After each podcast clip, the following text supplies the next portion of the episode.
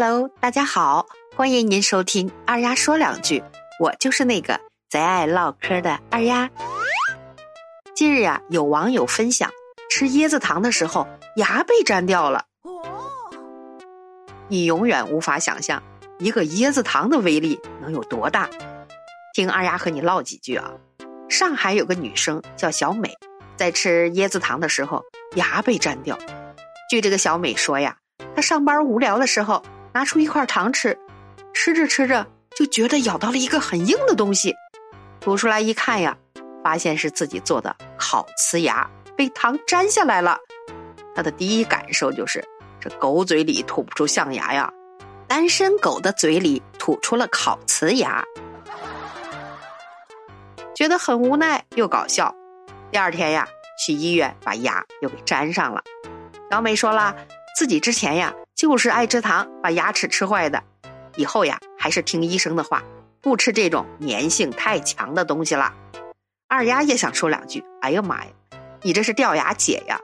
原来这个糖粘牙是真的。你说这工作时间、工作地点，妥妥的工伤啊。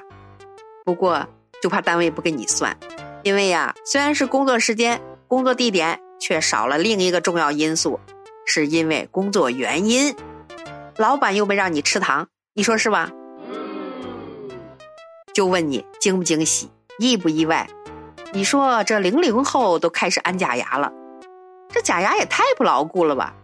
也不知道以后和男朋友接吻的时候，你的牙会不会被舔掉？估计以后呀，再吃椰子糖都会有阴影。